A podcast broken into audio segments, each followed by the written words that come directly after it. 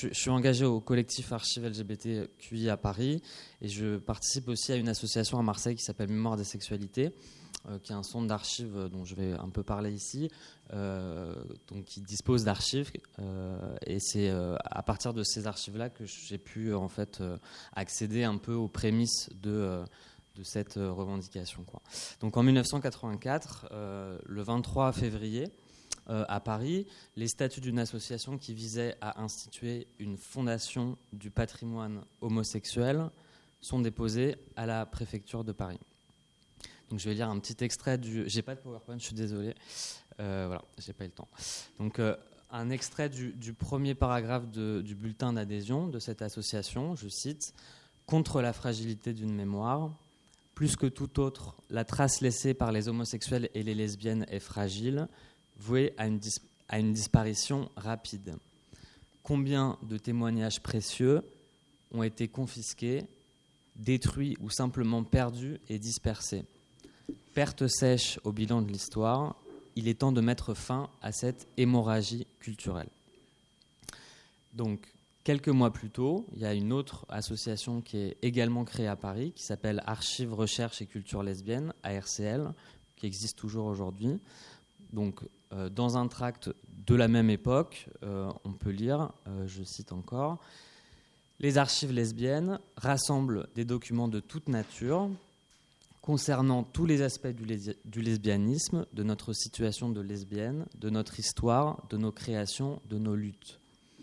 Ces matériaux rassemblés doivent nous permettre de réfléchir à tous les problèmes de la réalité sociale et de la vie quotidienne auxquels nous sommes confrontés ces archives sont donc un lieu qui contribue au développement du mouvement lesbien indépendant, car notre situation euh, comme nos intérêts sont spécifiques.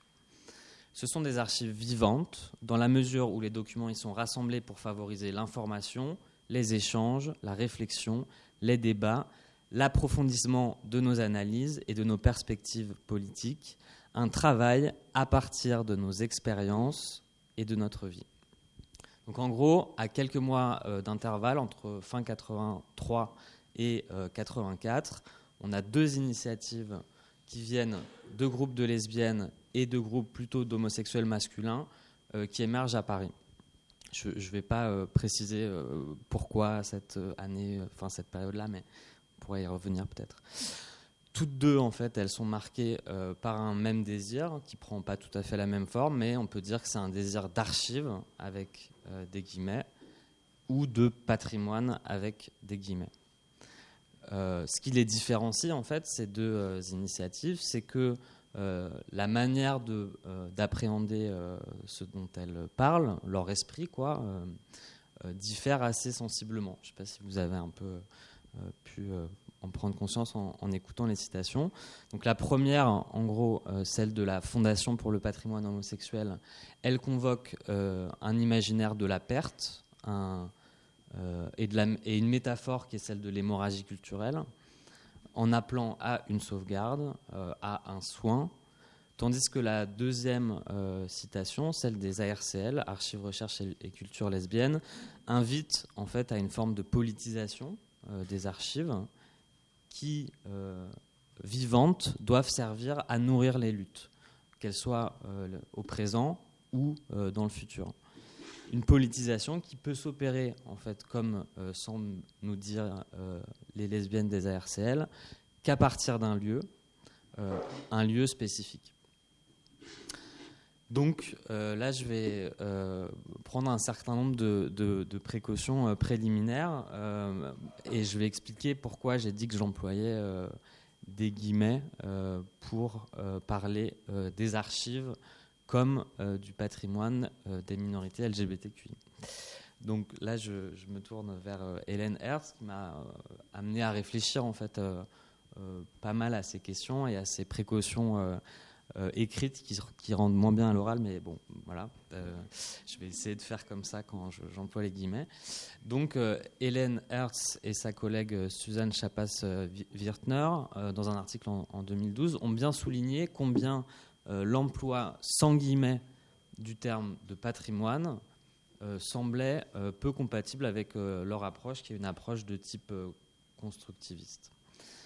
Donc pour elle, je cite, ne pas recourir à cette astuce euh, suppose de parler d'un objet qui préexiste en tant que patrimoine à sa nomination, d'un phénomène dont la valeur patrimoniale va de soi, résidant dans l'objet même et non pas dans le regard qui est porté sur lui. Mettre au contraire donc patrimoine euh, entre guillemets permet finalement d'insister euh, sur euh, le fait que, euh, là je, cite à nouveau Hélène, le patrimoine n'existe pas, pardon, n'existe que parce qu'il est nommé comme tel. Hein. il est donc institué par un acte, il est le produit d'un pouvoir performatif. Donc en gros, ce pouvoir, il peut émaner de différents, de différents acteurs ou entités, qu'elles soient individuelles ou collectives. Donc l'État, autorités internationales comme l'UNESCO par exemple, ou le Conseil de l'Europe, euh, des associations euh, de citoyens et de citoyennes, ou même dans, l'article, vous, vous, parlez de simples gens. Donc la conclusion de tout ça, c'est qu'il faut dénaturaliser ou désessentialiser le patrimoine en s'intéressant dans le même temps à qui l'investit, qui le contrôle, pourquoi, comment, quand, en fonction de quelle valeur et en fonction de quelle stratégie. Donc il y a un autre argument un peu euh, euh, qui m'a amené à, mettre le, patrimoine entre guillemets, et ça, ça fait un peu plus longtemps, mais je, le, livre aussi ici, qui est là encore avancé par euh, Helen Hurst dans, dans l'article qui a été mentionné sur le, matrimoine dans le musée Canival.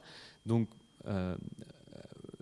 dans l'article vous dit. Donc tout part pour vous d'une intuition simple, en fait, d'un automatisme féministe.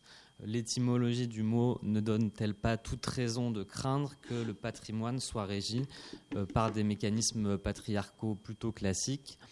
Euh, En quoi, finalement, en tant que femme et en tant que féministe, euh, est-ce que ça devrait vous concerner quoi?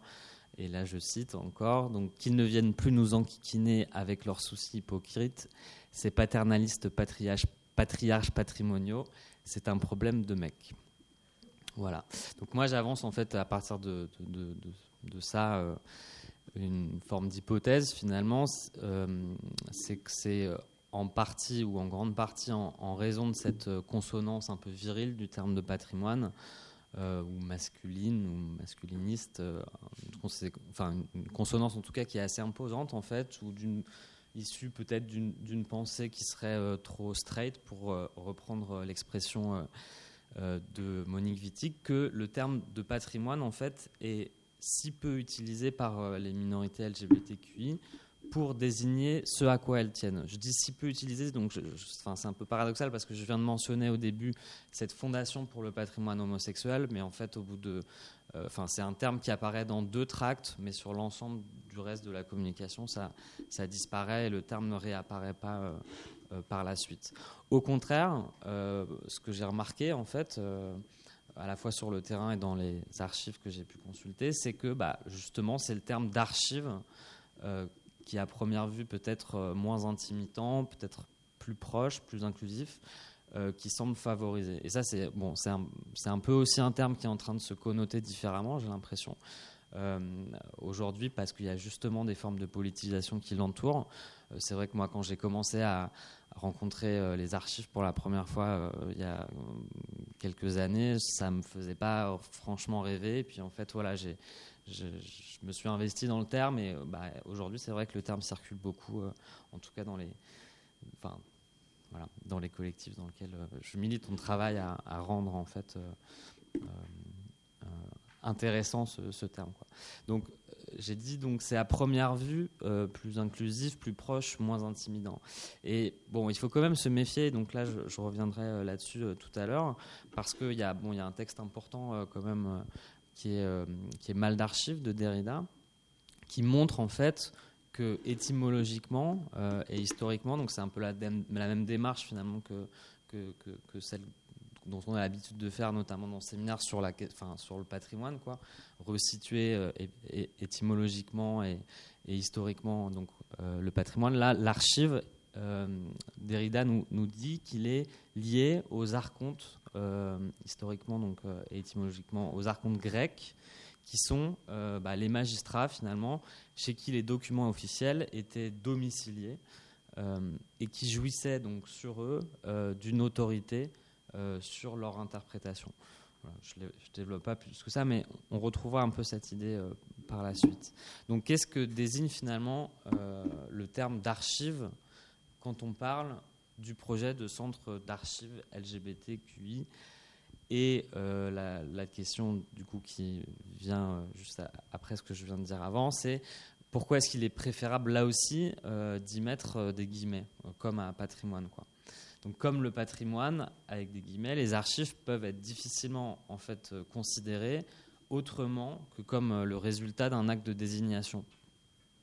Or, euh, voilà, dans, le cas que je vais présenter, il y a divers acteurs, qui soient institutionnels, scientifiques, communautaires, politiques, au sens de, pouvoir de décisionnaire politique, quoi, opposent différentes logiques euh, quant à la définition de ce qui fait archive. Euh, et cette définition, elle entraîne, euh, enfin, c'est pas juste une définition de ce qui fait archive, ça entraîne d'autres questions, notamment des questions liées à la légitimité, qui est légitime pour parler des archives, par qui et comment elles doivent être gérées, et finalement quel est leur, leur but. Quoi. Donc, je reviens un petit peu aux années 80, et ça c'est un, élément important en fait de, ma recherche. Euh, le contexte des années 80, donc c'est indéniablement euh, un moment euh, de, bah, de, montée en puissance la, du, thème du patrimoine. Daniel Fabre parlait d'un âge du patrimoine. c'est aussi une décennie, les années 80, en fait, qui est marquée par l'émergence d'une épidémie qui est celle du sida en fait et qui euh, va causer des ravages très importants au sein de la communauté homosexuelle. Donc à partir du et ça ça va être important pour la suite. À partir du milieu des années 80 finalement presque toute l'énergie militante de la communauté homosexuelle passe dans la lutte contre la diffusion de la maladie et de ses complices finalement, ce qu'on remarque à ce moment-là, et euh, euh, donc j'ai parlé de ce moment de la, euh, de la fin de l'année 83-84, c'est que l'enjeu des archives, en fait, à partir de la fin des années 80, va passer complètement au second plan, mais il ne va pas tout à fait disparaître. Et donc la question euh, bah, de l'ouverture de, ce projet de fondation, euh, voilà, elle est, elle est clairement pas réglée. Pourtant, euh, et surtout en dehors de Paris, en fait, il y a différentes initiatives qui vont voir le jour. Et là, je ne vais pas m'attarder là-dessus. Il y a une initiative à Marseille, donc j'en ai parlé un petit peu avec Mémoire des sexualités, à Lyon, à Lille. Et en région parisienne, il y a à Vitry-sur-Seine, il y a euh, un activiste qui s'appelle Fan Bigot, qui crée en 2001 l'Académie gay et lesbienne. Et là, je vais euh, quand même essayer de. Pas grave, je vais. Euh, ah.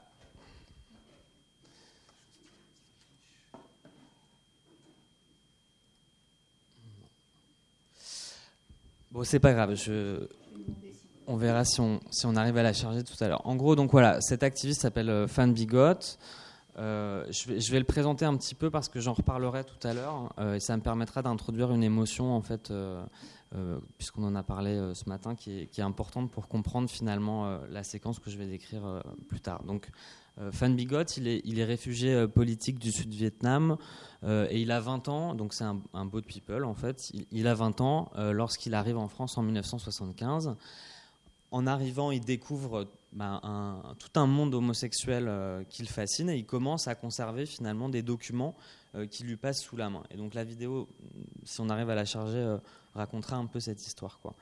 Depuis ce temps, du coup, depuis enfin, voilà, le milieu des années 70, il raconte qu'on l'appelle garde-tout. En 89, il découvre sa séropositivité et il revend la librairie où il travaillait pour acheter un pavillon en banlieue afin d'accueillir dans de meilleures conditions le fruit de sa collecte euh, qui au fil des années en fait devient euh, très importante. Il rejoint à cette époque-là ACT UP dont il conserve beaucoup de documents, notamment internes. Et pendant ces années, il dit, du coup, je cite, avoir assisté impuissant à la disparition prématurée, corps et bien, de très nombreux homosexuels. En fait, ce qui se passe, c'est que souvent, à la mort d'une personne du sida, les familles euh, enfin, homosexuels morts du sida, les familles arrivaient dans l'appartement et jetaient tout en cherchant à se débarrasser à la fois de la sexualité et de la maladie euh, infamante de euh, leur enfant en fait. Et ça, ça produit une forme de violence qui est la violence de l'effacement. En, gros, à partir de 96, c'est l'arrivée des trithérapies et ça marque un tournant important, au moins dans les pays du Nord.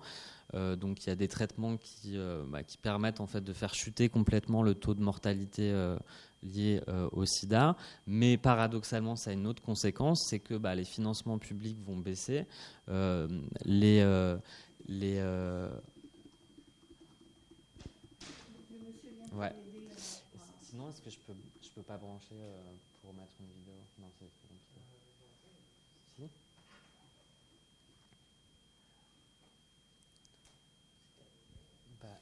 c'est pas pourquoi ça marche pas.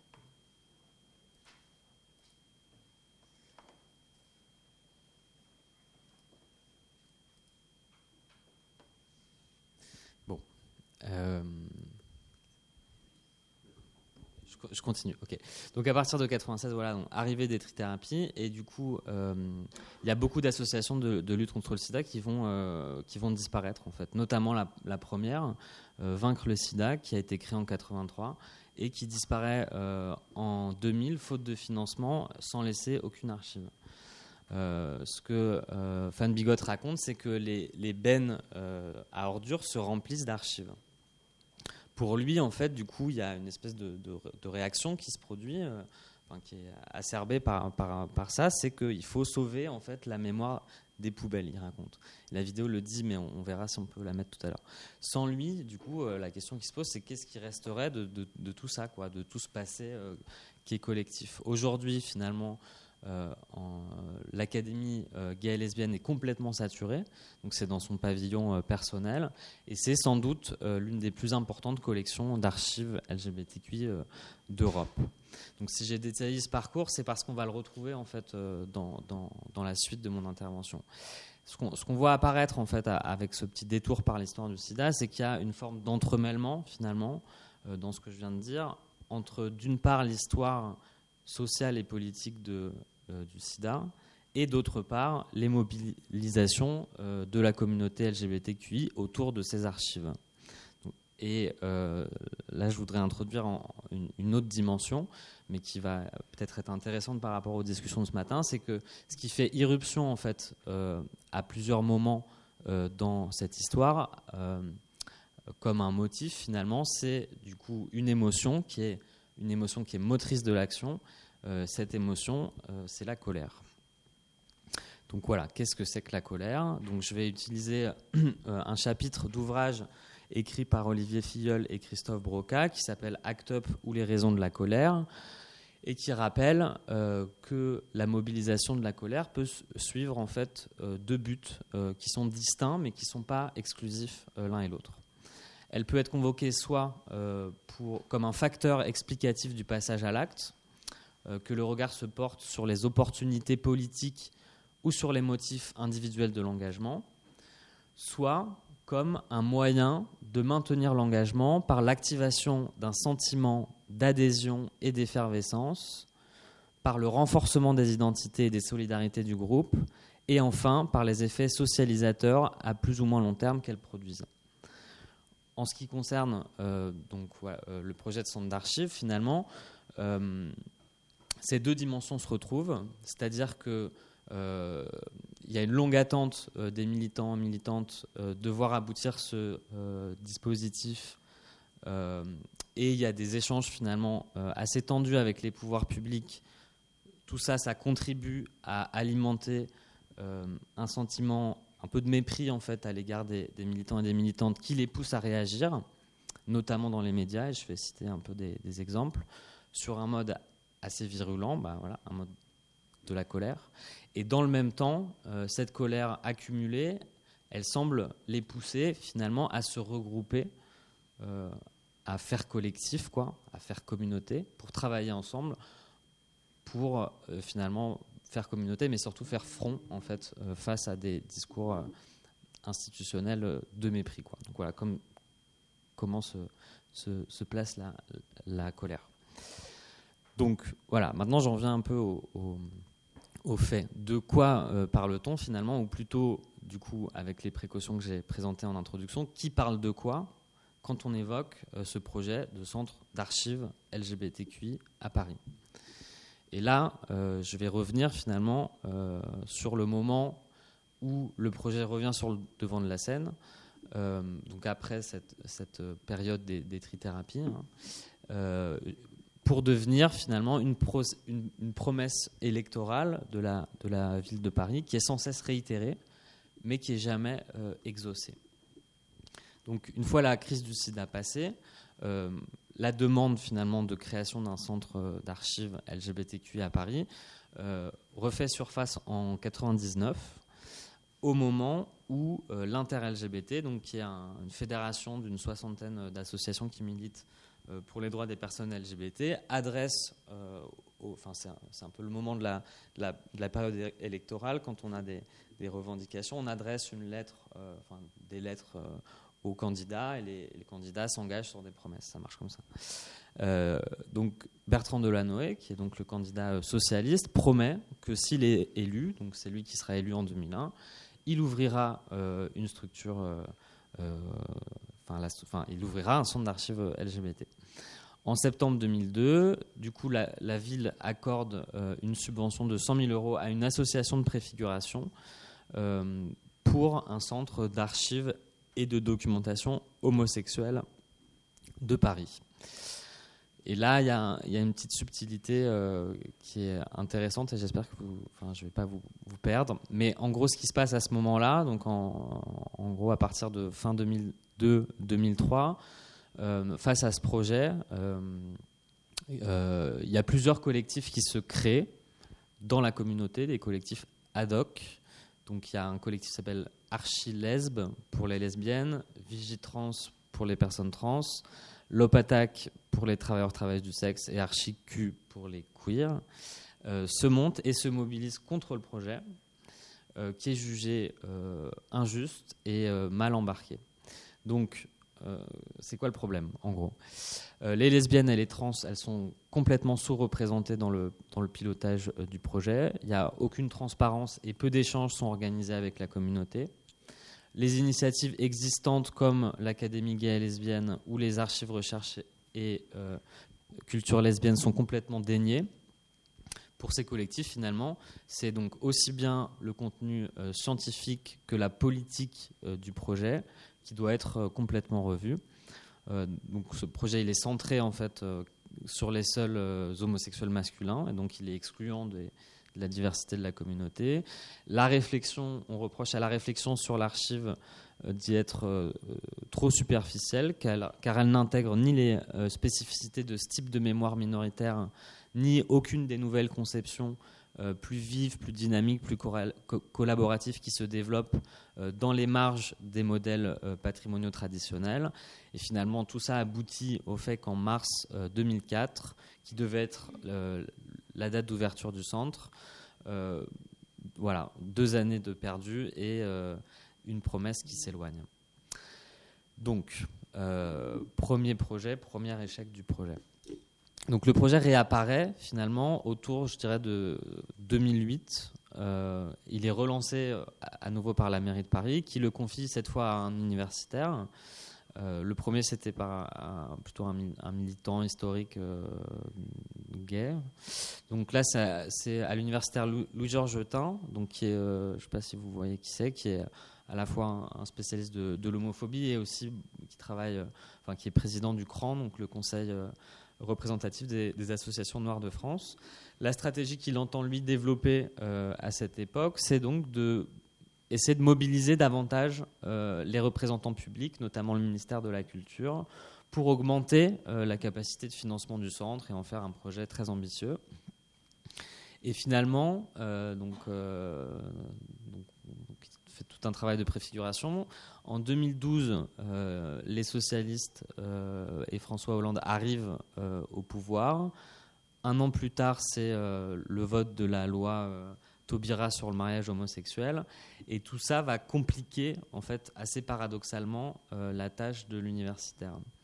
Donc j'ai fait un entretien téléphonique avec lui en mars 2019. Il m'expliquait en fait que dans ce contexte-là, euh, de euh, post-loi Taubira, le ministère de la Culture lui avait répondu que, je cite, le mariage homo c'est déjà bien, finalement, donc, ces interlocuteurs voyaient pas trop euh, d'un bon oeil qu'on demande plus que euh, le mariage, notamment bah, du coup un centre d'archives. Donc, euh, je le cite encore, il dit voilà, époque très bizarre, principal problème le timing. Finalement, il considère que c'est une demande qui arrivait un peu au pire moment, paradoxalement, et du coup, enterrement à nouveau officiel du deuxième projet, mi-2013.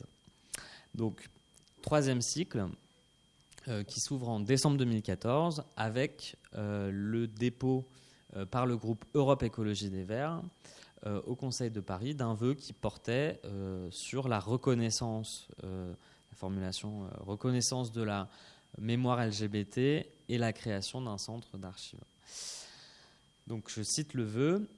À Paris, la question lancinante de la constitution d'un centre d'archives et de documentation LGBT est en suspens depuis une dizaine d'années, donc ils reprennent un peu l'historique du projet. Les archives nationales font certes déjà preuve d'ouverture en accueillant des fonds, ça je vais y revenir, mais ne permettent pas une visibilité suffisante de ce patrimoine singulier, ni la réunion exhaustive des différents fonds associatifs répertoriés. Donc là, on voit en fait que le, patrimoine, quand il est utilisé, c'est jamais par les militants, c'est toujours par euh, soit les politiques, soit par les institutions. Au final, dans la situation actuelle, de nombreux documents précieux se perdent et une grande part du patrimoine collecté ne dépend que des efforts importants menés par des bénévoles, parfois par un stockage dans leur propre domicile. Donc ce vœu appelle, à mon avis, deux commentaires. Donc le premier, c'est qu'on c'est qu'on voit à la fin donc euh, travail effort important mené par des bénévoles parfois pour un stockage dans leur propre domicile. C'est une référence au travail de l'Académie gay et lesbienne. Et le second commentaire, c'est la mention dans ce texte du rôle des archives euh, publiques et en particulier des archives nationales. Et là, je pense qu'il faut aussi euh, faire un petit encart.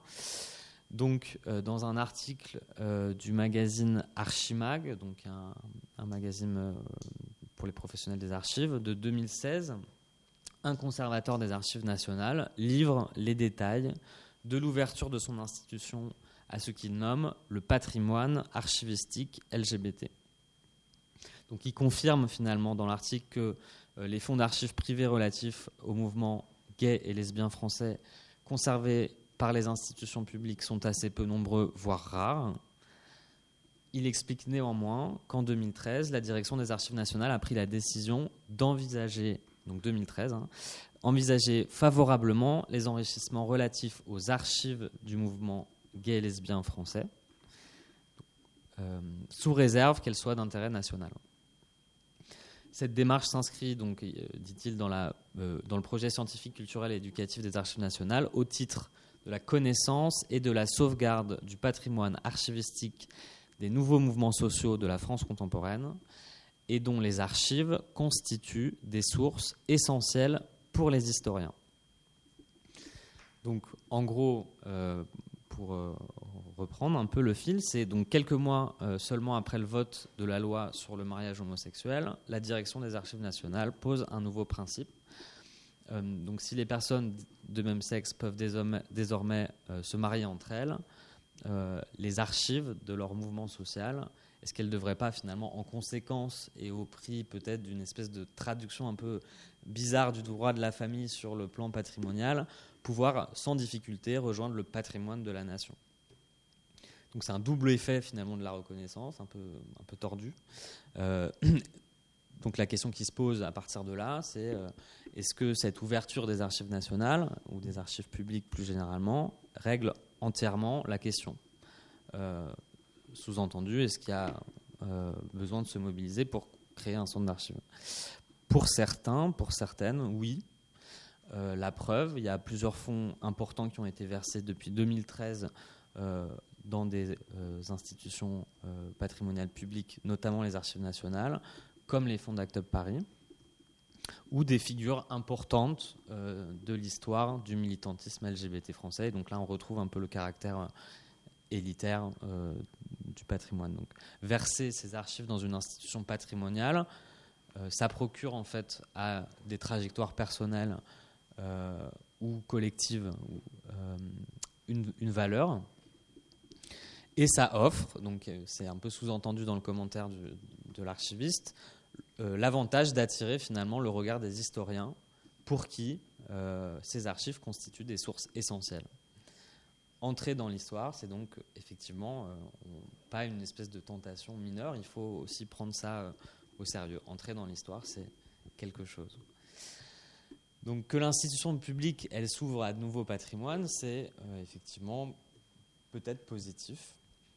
Mais euh, pour autant, elle n'en abandonne pas pardon, euh, ses critères de tri. Donc, on a, enfin, j'ai mentionné la question de l'intérêt national, ces modes de gestion euh, ou ces modes, et c'est un peu l'argument qu'on essaie de développer, de dispersion, c'est-à-dire que quand une personne dispose dans ses archives, avec des guillemets, du coup, de de livres, euh, d'affiches, d'objets, etc., bah, les objets vont dans les musées, les archives vont dans les centres d'archives et les livres dans les bibliothèques.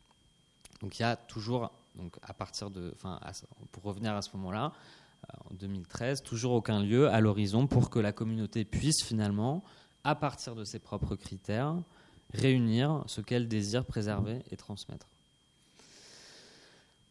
À partir de juin 2016, euh, la mairie de Paris euh, décide, un peu euh, parce qu'on lui rappelle régulièrement sa promesse, ses promesses, de rassembler un certain nombre d'associations afin de communiquer sur la relance du processus de création d'un centre d'archives LGBTQI. Donc il y a à partir de là, et, moi j'assiste à toutes ces réunions, donc une dizaine de, de rencontres qui sont multipartites. Donc qui sont euh, les protagonistes de ces rencontres, à quelle place euh, ces protagonistes sont-ils et elles assignés, et comment finalement la question des archives euh, est-elle par chacun, chacune formulée? Donc rapidement, il y a une première phase en fait dans ce processus qui est portée par, qui, donc fin 2016, qui est portée par l'adjointe à l'égalité femmes-hommes à la lutte contre les discriminations et les droits humains, et là, c'est intéressant parce que du coup, la question des archives et, du patrimoine n'est pas du tout portée par la culture ou, par le patrimoine, mais est portée par euh, l'égalité homme-femme et la lutte contre les discriminations. Donc sa démarche, en fait, c'est celle d'organiser des séminaires participatifs qui visent euh, à identifier finalement des points de convergence entre différentes associations dans une logique de construction par étapes. Donc assez rapidement, en fait, il y a euh, une aspiration qui est euh, partagée par euh, les associations qui émergent, c'est celle de la nécessité et de l'urgence d'un futur centre d'archives géré de manière associative, c'est-à-dire relativement autonome, et en capacité de rassembler tous les supports de la mémoire LGBTQI, qu'il s'agisse d'objets, de livres, de documents uniques ou de témoignages immatériels en excluant euh, évidemment les, euh, enfin, les, choses euh, au sens large qui sont déjà conservées dans les, enfin, dans les institutions patrimoniales. On n'est pas dans une logique de restitution à ce moment-là en tout cas. Donc Patrice Marcillou, qui est un professeur d'archivistique à Angers, parle dans cette situation de conception totale de l'archive. Une conception que j'ai d'ailleurs pu observer dans, des terrains que j'ai fait à l'étranger, notamment au Schules Museum à Berlin, donc le musée homosexuel, qui rassemble euh, dans un même lieu des fonctions euh, de musée, de bibliothèque et d'archives. Donc la position finalement et le discours de la communauté sont stabilisés au moment de cette première phase et ils ne vont pas euh, bouger par la suite. À la dernière réunion pourtant de cette première phase, donc fin 2016, il y a de nouveaux acteurs qui vont rentrer en scène.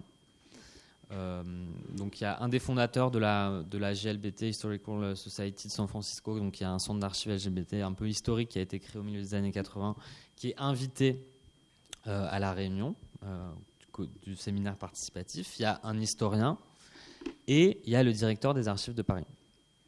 Donc chacun a été convié en fait par l'adjointe en charge du dossier pour, je cite, verser sa culture et son expertise sur ce domaine particulier. Finalement, ce que ça dit, euh, ce dispositif, c'est que le sujet archive, il est euh, cadré à partir de trois formes d'autorité. Euh, celle d'une profession, donc archiviste, celle d'une discipline, donc l'histoire, et celle d'une initiative qui est certes, enfin, qui est peut-être comparable, mais qui est lointaine. Ce qui, du coup, en creux, en fait, m'amène à, déduire que ça produit, en fait, et ça produit une forme de délégitimation de l'expertise des acteurs, des acteurs locaux et des associations qui sont parties prenantes. pourtant, donc je l'ai déjà largement dit, mais il faut rappeler que certaines associations euh, parties prenantes, donc notamment l'Académie gay lesbienne, ou les archives recherche et culture lesbienne, collectent et conservent depuis de longues années des archives. Donc ce processus de délégitimation des acteurs locaux se poursuivra assez largement dans les étapes suivantes. Donc au début de l'année 2017, euh, il y a une espèce de temps mort euh, qui s'exprime par le fait que les réunions qui étaient prévues sont un peu annulées ajourné, euh, s'inédié, malgré donc une forte attente euh, des associations. Le projet n'avance pas et euh, tout ça est sans doute lié au fait que bah, les élections présidentielles sont à l'époque à l'ordre du jour. Et finalement, à partir de quel moment ça, bouge? C'est trois semaines après le second tour et la victoire de Macron. Euh, c'est le film de Robin Campillo, 120 battements par minute, euh, je ne sais pas si vous l'avez vu, qui est consacré donc à Act Up Paris, qui remporte euh, le, Grand Prix du Festival de Cannes. Et finalement, et c'est là, en lien avec ce que j'ai présenté sur l'entremêlement de l'histoire du sida et de la question des archives, l'un des effets de ce film, c'est de remettre en lumière l'absence euh, de centre euh, d'archives LGBTQI, l'absence d'un dispositif de transmission d'une mémoire euh, communautaire. Donc à partir de là, il y a une espèce de, d'emballement médiatique qui est intéressant. Donc il y a différentes tribunes qui se succèdent dans, les, dans les journaux. Et peut-être chronologiquement, c'est plutôt des militants qui ouvrent le bal, notamment Didier Lestrade, qui est donc ancien euh, président et cofondateur d'Act Paris, qui exprime sa colère fin, fin mai 2017 à l'occasion d'une tribune dans Libération. Donc je le cite Si tout le monde parle de transmission, de l'activisme, où en sommes-nous du projet de centre d'archives LGBT que la mairie de Paris promet depuis presque deux décennies et qui reste au point mort. Mes propres archives du début d'Act Up, je les lègue à qui? Faudra-t-il manifester devant l'hôtel de ville pour obtenir enfin un centre de documentation comme d'autres villes européennes en disposent? Donc, euh, quelques, euh, quelques semaines plus tard, à la fin de l'été, il interpelle Anne Hidalgo euh, sur Twitter dans le but de la pousser à détailler publiquement ses intentions sur le projet de centre d'archives. Et celle-ci, en fait, sur Twitter, renvoie la balle à l'État en déclarant que ce projet ne peut qu'être porté à l'échelle nationale au motif que l'histoire du mouvement LGBT concerne la France entière. Donc c'est une forme de tentative, euh, malhabile ou habile au choix, de nationaliser une promesse faite par la mairie de Paris en effaçant euh, au passage complètement les, initiatives euh, qui existent en région et que j'ai mentionnées notamment à Marseille pour les militants et militantes, ce jeu d'échelle, finalement, de renvoi vers un échelon euh, suprême, finalement, est assez largement interprété comme une espèce de manœuvre bah, pour gagner encore du temps, quoi. Manœuvre dilatoire. Et c'est là, finalement, ce qui est intéressant, c'est ce qui se produit à, ce moment-là, après les tribunes et la colère euh, militante, c'est là qu'arrivent et entrent en scène des historiens et historiennes. Donc je vais, je vais présenter trois points de vue. Donc les deux premiers sont directement reliés au, sujet euh, du centre d'archives euh, à Paris et sont deux tribunes de libération. Et le troisième euh, point de vue, c'est plutôt une sorte de contrepoint en fait qui permettra de, réfléchir à ces questions du point de vue des historiens et historiennes. Donc tous les trois en fait ont aussi comme mérite de d'indiquer des formes de d'autres politisations que, que peut revêtir cette question des archives. Donc c'est Philippe Artière qui commence dans toujours dans les tribunes de Libération, donc à répondre à Didier Lestrade. Donc il est hostile à la création d'une nouvelle institution au motif, je cite, qu'il existe déjà des archives LGBT dans le réseau des archives de France, euh, qui sont conservées par des agents du patrimoine hautement qualifiés. Et l'historien donc déplore euh, que l'on se retrouve ici devant, je cite, l'énième épisode d'un grand malentendu où sont confondus histoire et mémoire, ce qui pour lui démontrerait combien les archives et il met des guillemets, c'est intéressant, sont devenus un objet extraordinairement fantasmé. Comment est-ce qu'on interprète cette posture euh, de l'historien? Et finalement, la question qui se pose aussi, c'est avec quoi, avec qui euh, est-ce qu'il fait corps? Donc là, je vais revenir euh, un petit peu en arrière. Par rapport à la position de Philippe Artière, qui est assez complexe parce qu'il a, beaucoup de positions euh, qui changent en fonction du temps, mais euh, bon, voilà, pour les raisons de, la démonstration. Euh. donc je reviens en arrière, en, mars 2002, à Lyon, il y a les premières assises nationales de la mémoire gay qui sont organisées à la bibliothèque municipale.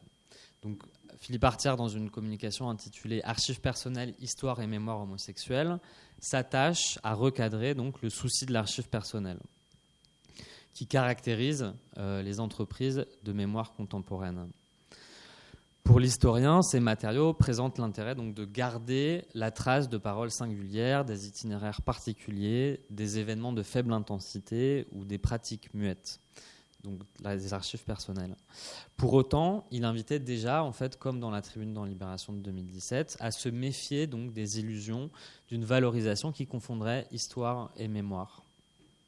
Seul le travail historique, pour lui, permet d'évacuer les risques d'erreur, d'errement, les illusions euh, qu'entraînerait cette confusion. Et donc finalement, la, figure de l'historien, elle est érigée un peu euh, au-dessus de la mêlée, quoi, comme une forme de garant, euh, de garante de la, de la vérité historique, qui lutte contre le fétichisme, contre la mystification, euh, et qui, en, se posant en fait dans cette position-là, euh, se retrouve un peu isolé finalement du monde des acteurs, hein, du monde de celles et de ceux qui rassemblent euh, laborieusement et naïvement ces archives qu'il ne leur est pas donné d'interpréter. Donc Artière insiste et il conclut son intervention en invitant ses auditeurs à accepter, je cite, cette nouvelle violence faite aux archives personnelles. Une violence, croyons-nous, nécessaire pour faire entendre les voix de ces engloutis. Donc en mettant littéralement, euh, en se mettant littéralement les acteurs à dos, hein, ces entrepreneurs de mémoire, pour reprendre l'expression d'Artière, diamétralement, finalement, ils se rapprochent des institutions publiques et ils naturalisent euh, par cette opération le couple, ou plutôt euh, peut-être la famille, historien, archives de France.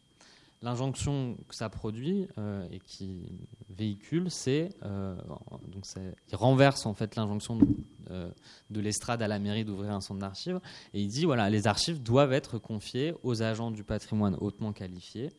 C'est ce que dicte finalement la raison historienne pour que les historiens puissent euh, écrire l'histoire. Donc c'est un, exemple de ce que Michel Tornator a appelé une opération de distribution disciplinaire de l'objet euh, patrimonial archive. Donc maintenant on revient euh, en 2017 où une autre historienne, Christine Barr, qui est historienne des mouvements féministes, va répondre à Philippe Artière.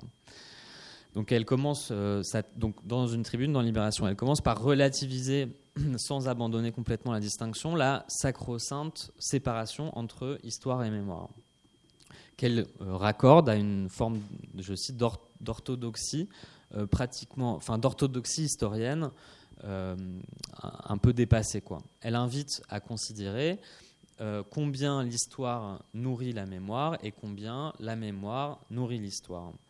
Et je la cite encore, elle dit que la mémoire trop chaude brûle l'historien devrait alors l'inviter à apprendre de sa brûlure avec un peu plus de précaution.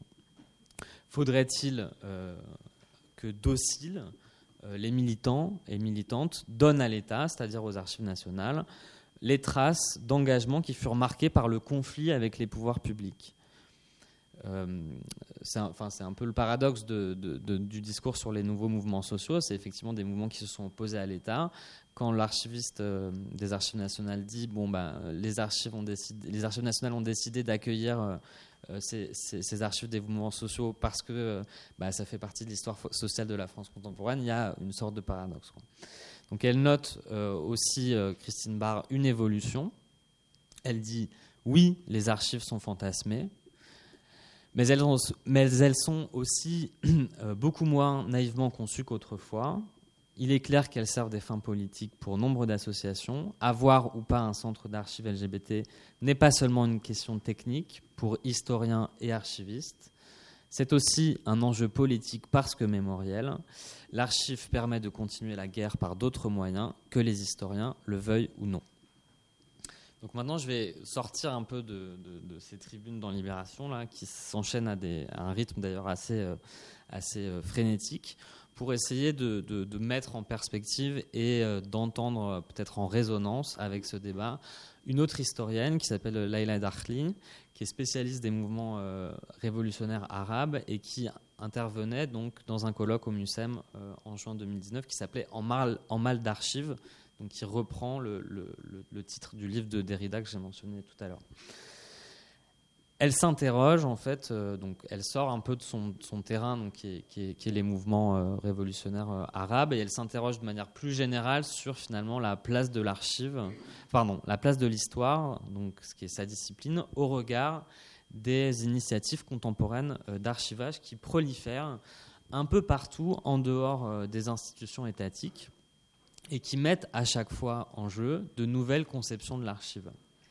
Paradoxalement, euh, c'est ce qu'elle note, le travail de l'historien semble être le grand absent, le grand absent pardon, euh, de ces nouvelles pratiques que les anglophones appellent l'archival turn.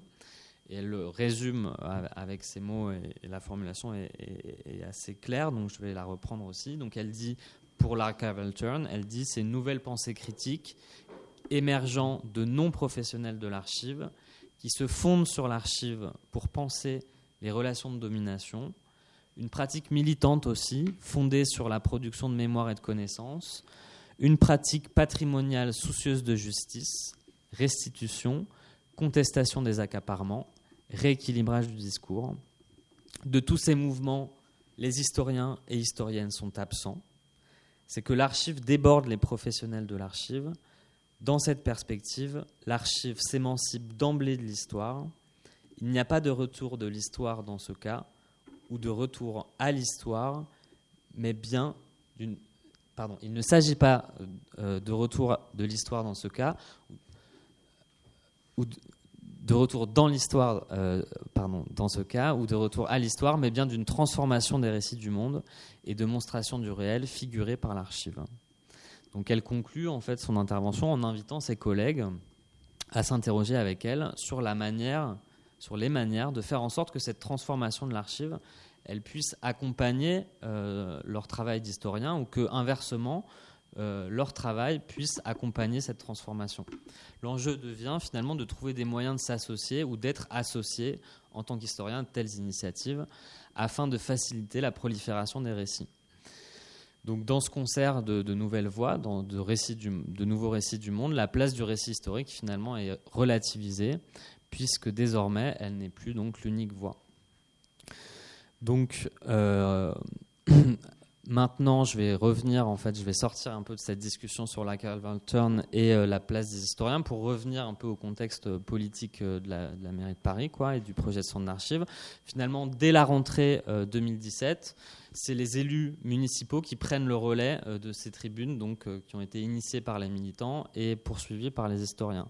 Donc le premier adjoint euh, à l'époque, donc en septembre 2017, déclare triomphalement dans, Libération l'ouverture d'un centre d'archives pour 2020, donc 2017-2020, qui est l'année, du coup, bah, c'est cette année, c'est l'année des futures élections municipales.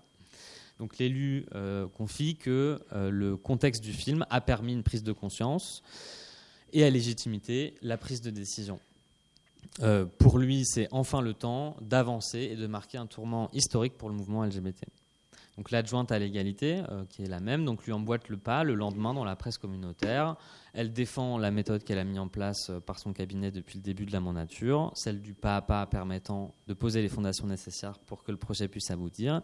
Et elle exprime sa volonté euh, que ce soit, sa volonté que le projet soit celui des archives nationales à Paris et non des archives du seul mouvement LGBT local. Donc à nouveau, l'État est euh, invité euh, à s'en mêler.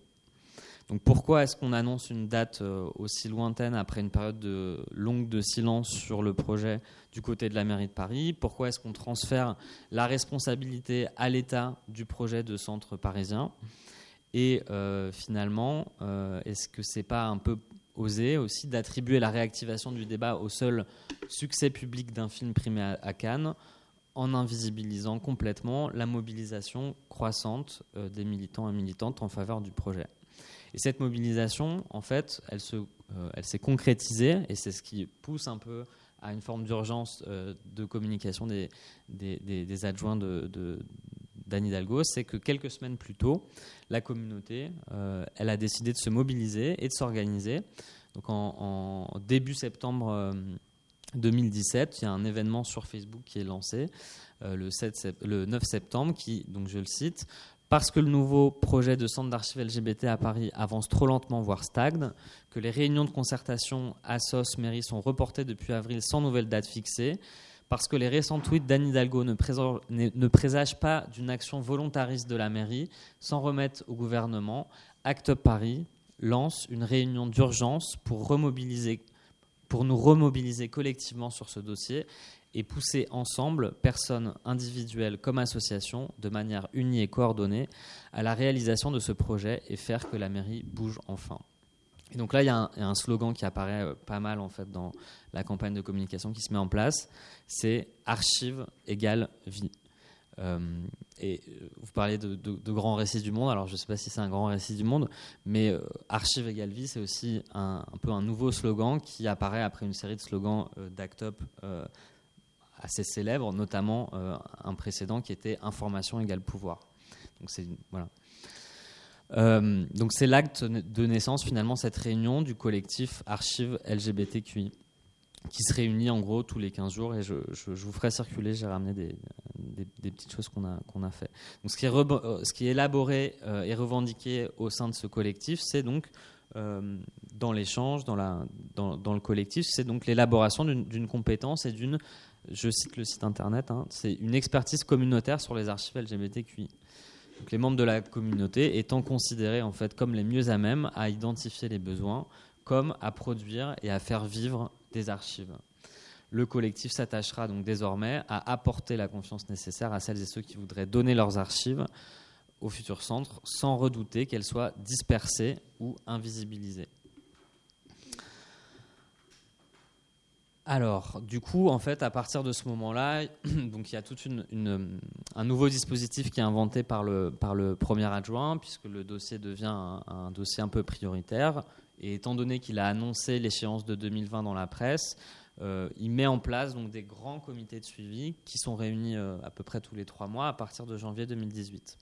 Donc il y a, plusieurs euh, types de, donc sont présents en fait à ces réunions. Il y a le collectif et d'autres associations qui représentent la communauté.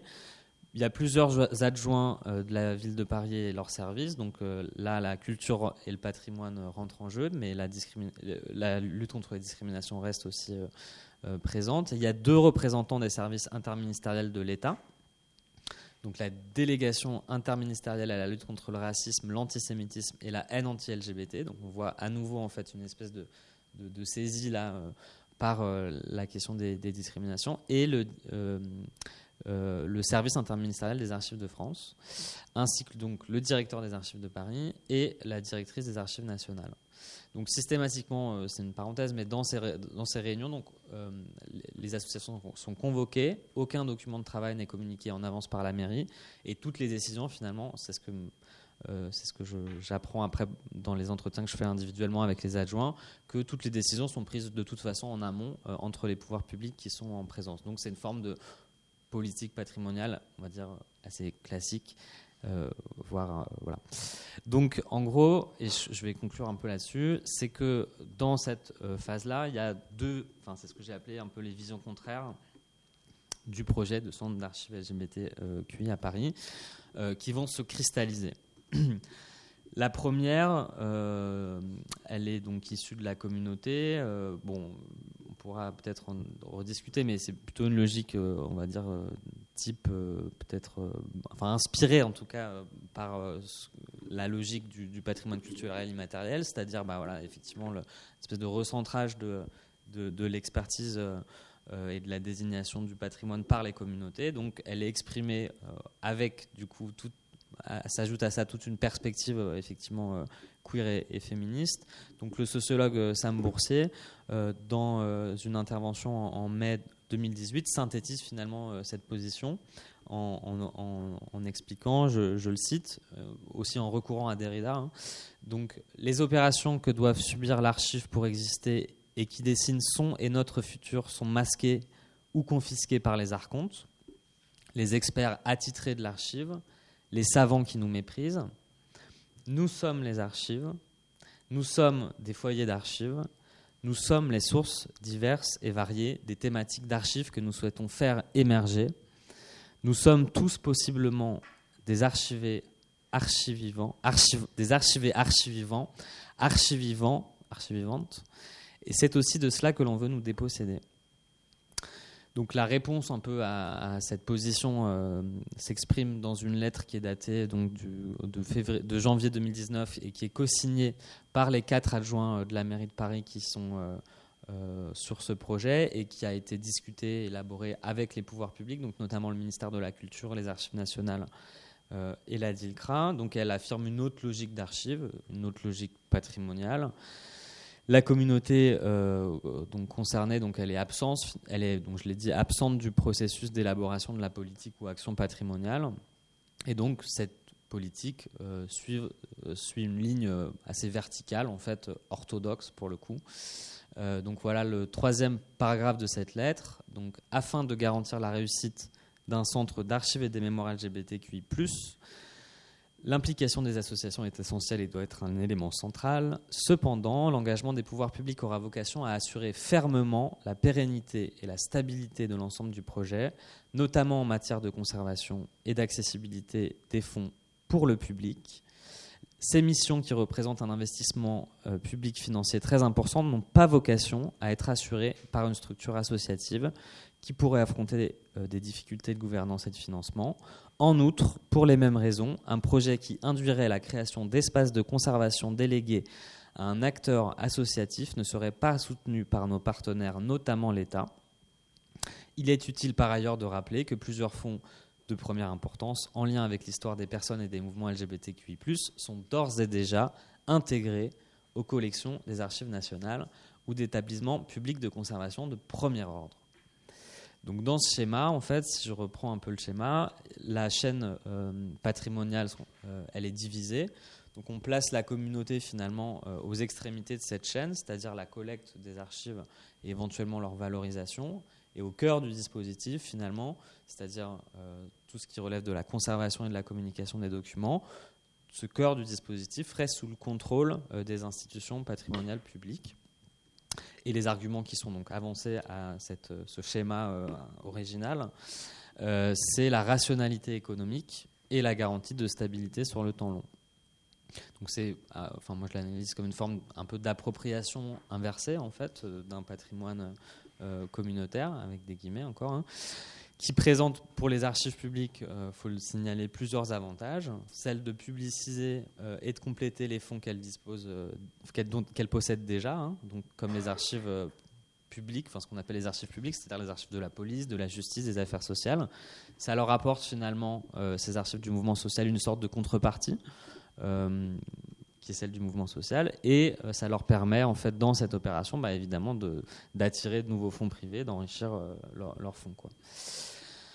Donc, je vais euh, euh, finir là-dessus. C'est donc il y a une réunion du comité de suivi euh, qui est organisée en avril 2019, et lors de cette réunion, Fan Bigot, donc, que j'ai mentionné au début, va raconter en fait avoir déjà reçu il y, a, plusieurs années une délégation des archives nationales qui, après avoir visité donc l'espace et découvert euh, le fond, donc qui est, qui est, important et qui comporte des supports de toute nature, les experts des archives nationales ne proposent comme solution euh, que la dispersion en fait euh, de, de tout ce travail accumulé.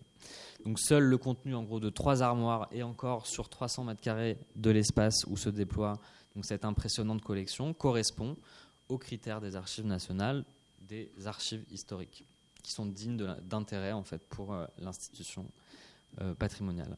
Pour le reste, les livres, sauf ceux qui sont en français parce qu'ils sont déjà au dépôt légal, pourraient éventuellement aller à la BNF. Euh, quant aux objets, il n'y a qu'à envisager de les mettre dans des musées. Donc cette dispersion, pour Fan Bigot, euh, n'est pas acceptable. Et donc là, je cite euh, son témoignage dans cette réunion.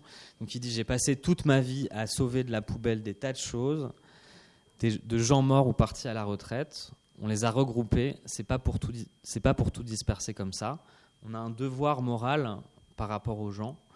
Aujourd'hui, euh, donc là, il, parle de la solution qui est proposée par la, mairie de Paris en 2019. Ce n'est pas un centre d'archives, mais un centre de tri et de transit pour envoyer les archives aux institutions publiques en les dispatchant.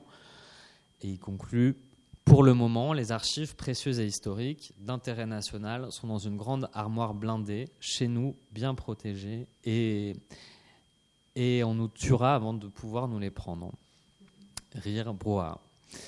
Donc, euh, je vais conclure euh, maintenant. Euh, un mois plus tard, après cette réunion, donc la mairie Paris. Donc la lettre correspond à un appel à projet qui a été lancé par la mairie de Paris. Donc le collectif Archive LGBTQI réuni en assemblée générale extraordinaire vote massivement contre la proposition de répondre à l'appel à projet proposé par la ville.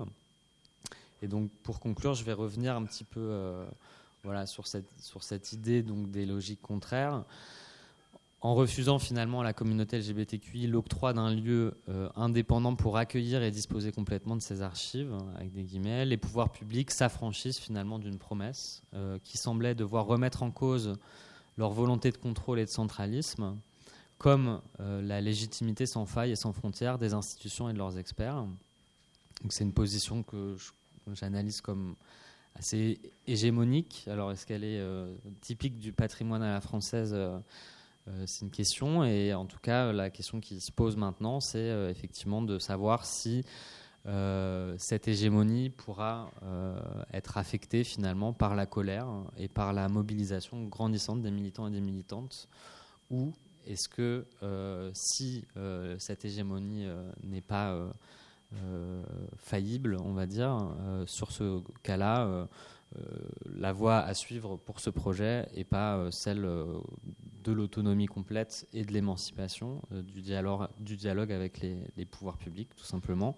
Et dans ce dernier cas, et, c'est une question que j'ouvre aussi, euh, ce qui s'inventera autour de ces archives, euh, est-ce que ces archives minoritaires, est-ce que ce sera toujours du patrimoine?